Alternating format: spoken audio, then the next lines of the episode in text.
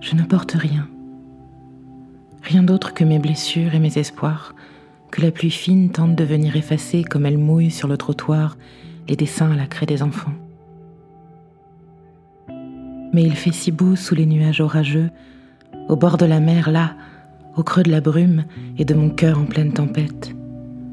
Et j'aime tant le froid de la pierre sous mes pieds et les vagues qui tentent de les lécher avec fracas. Mon logis sur la falaise n'a plus qu'un goût d'écume amère, un goût que j'aime, que j'aime toujours. Au loin, ma vraie maison cependant, la maison de ma lumière, le phare, attend patiemment que je rentre à nouveau dans ses murs, dans ma peau, mais ce n'est pas l'heure de rentrer chez moi, pas encore. Plongeon ultime depuis les hauteurs, je m'offre. Je risque la mort au milieu des rochers, je risque ma vie jusque dans les bas-fonds. Je laisse l'eau m'accueillir comme elle l'entend, sans rien lui demander, sans rien lui imposer, sans lâcher le sourire qui me raccroche au monde des vivants. Et dans les draps de la mer, Poséidon me surprend à m'enlacer, sa langue telle le harpon que je n'attendais plus. Nouveau Mirador, nouveau belvédère, il m'amène à lui avec toute la profondeur de ses abysses, m'enveloppe, me caresse dans les délices du lit de l'océan. Poséidon me possède entière, et je ne vois plus rien de la côte. Mon logis a disparu. Même le phare n'est plus qu'une lointaine étoile à l'horizon, qui pulse comme mon sang brûlant dans le tumulte. Et cette étoile, mon étoile, me dit de son étincelle au loin,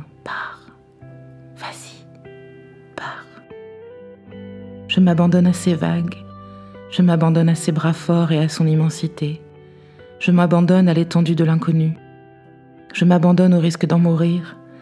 Je m'abandonne à la chance de toutes les découvertes. Je m'abandonne au risque de tous les naufrages.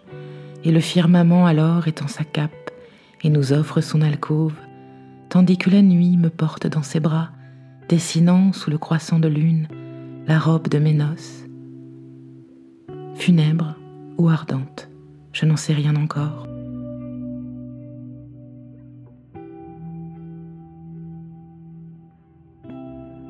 Mais voilà que l'aurore ouvre ses yeux de soleil. Elle me sourit comme une vieille amie et m'offre le cadeau de sa menotte, me tend les bras si fort pour aller me ramener sur la plage et m'invite à la suivre de son sourire radieux. Dans le lointain, mon phare et mon logis sont toujours posés, silencieux, dans le décor de mon âme marine.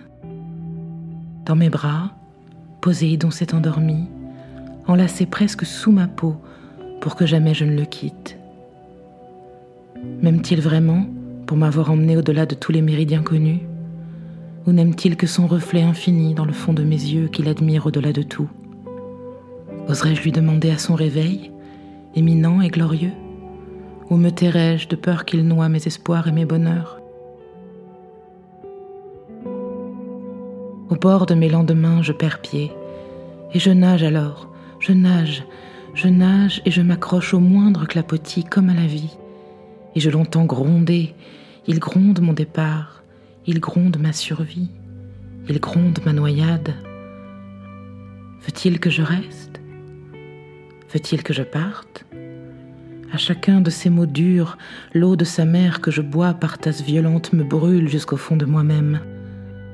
Aube qui m'éveille et me réveille, horizon nouveau qui m'invite et qui m'accable, dites-moi, avouez-le-moi vite que j'en finisse.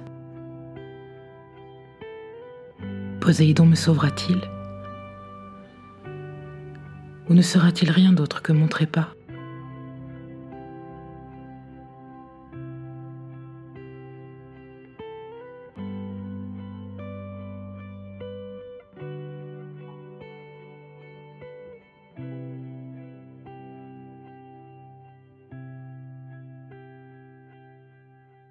Merci d'avoir suivi cet épisode de La vie en prose, une série balado-diffusée, écrite et narrée par moi-même, Mathilde, artiste, autrice, chanteuse de pop à texte et militante féministe.